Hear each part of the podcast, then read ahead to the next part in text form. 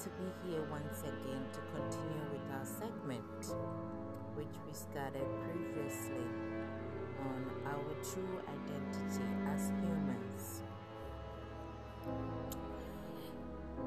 Decisions we take in life affect us whether it is good or bad.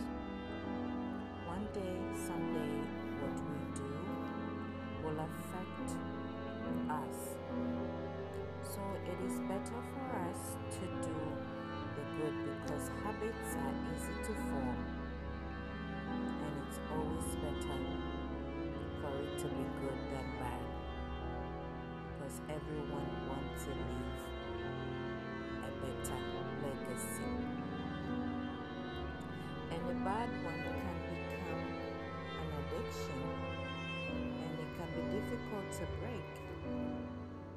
Can also hurt us socially or health wise.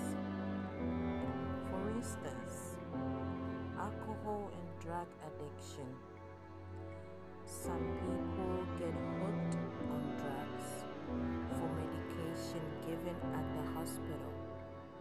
So that one is one of the exceptions that I can make. But for those who choose to take alcohol and drugs for fun, it becomes an addiction if you lose control.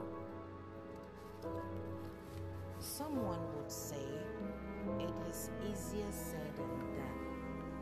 Yes, I understand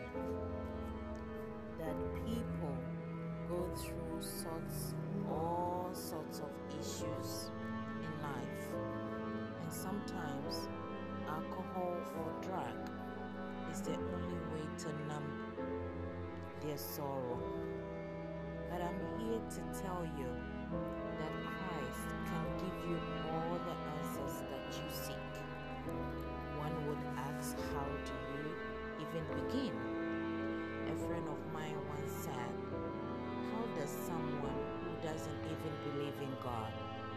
begin to pray when they don't even believe God exists? Accepting Christ faithfully gives you the peace and calm in your life that you so crave for. And trust me, you will experience the joy and a new identity as a child of God that you so deserve. It might not be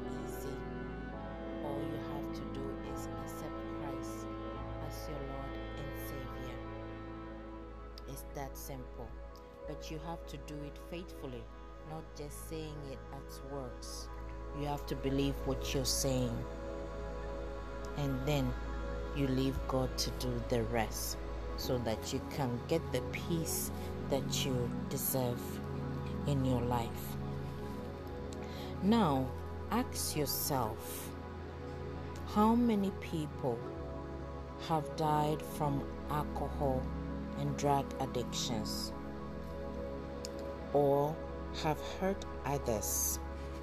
The number is uncountable. God gave us our lives for a purpose. Ask yourself, what is my purpose in life? And let Him direct your path. Because according to the Bible, which I call the good book, in Romans 5, verse 8, it says, God demonstrates His own love for us in this, and while we were yet sinners, Christ died for us. God loves everybody. He doesn't love some people than others. He loves all of us equally. All He's asking of us is for us to give ourselves to Him totally so that He will be the shepherd of our lives. So that we don't have to be wondering and worrying and all those things. We have to put all our worries on Him, and He will do everything for us. So I am here to beckon on you to give yourself to Christ and know that He loves you even with all our flaws because there's not even one without sin. So I'm going to end here today and say God loves you no matter who you are. Don't let anyone tell you otherwise. And we're going to continue another time. Stay blessed and stay safe. Bye.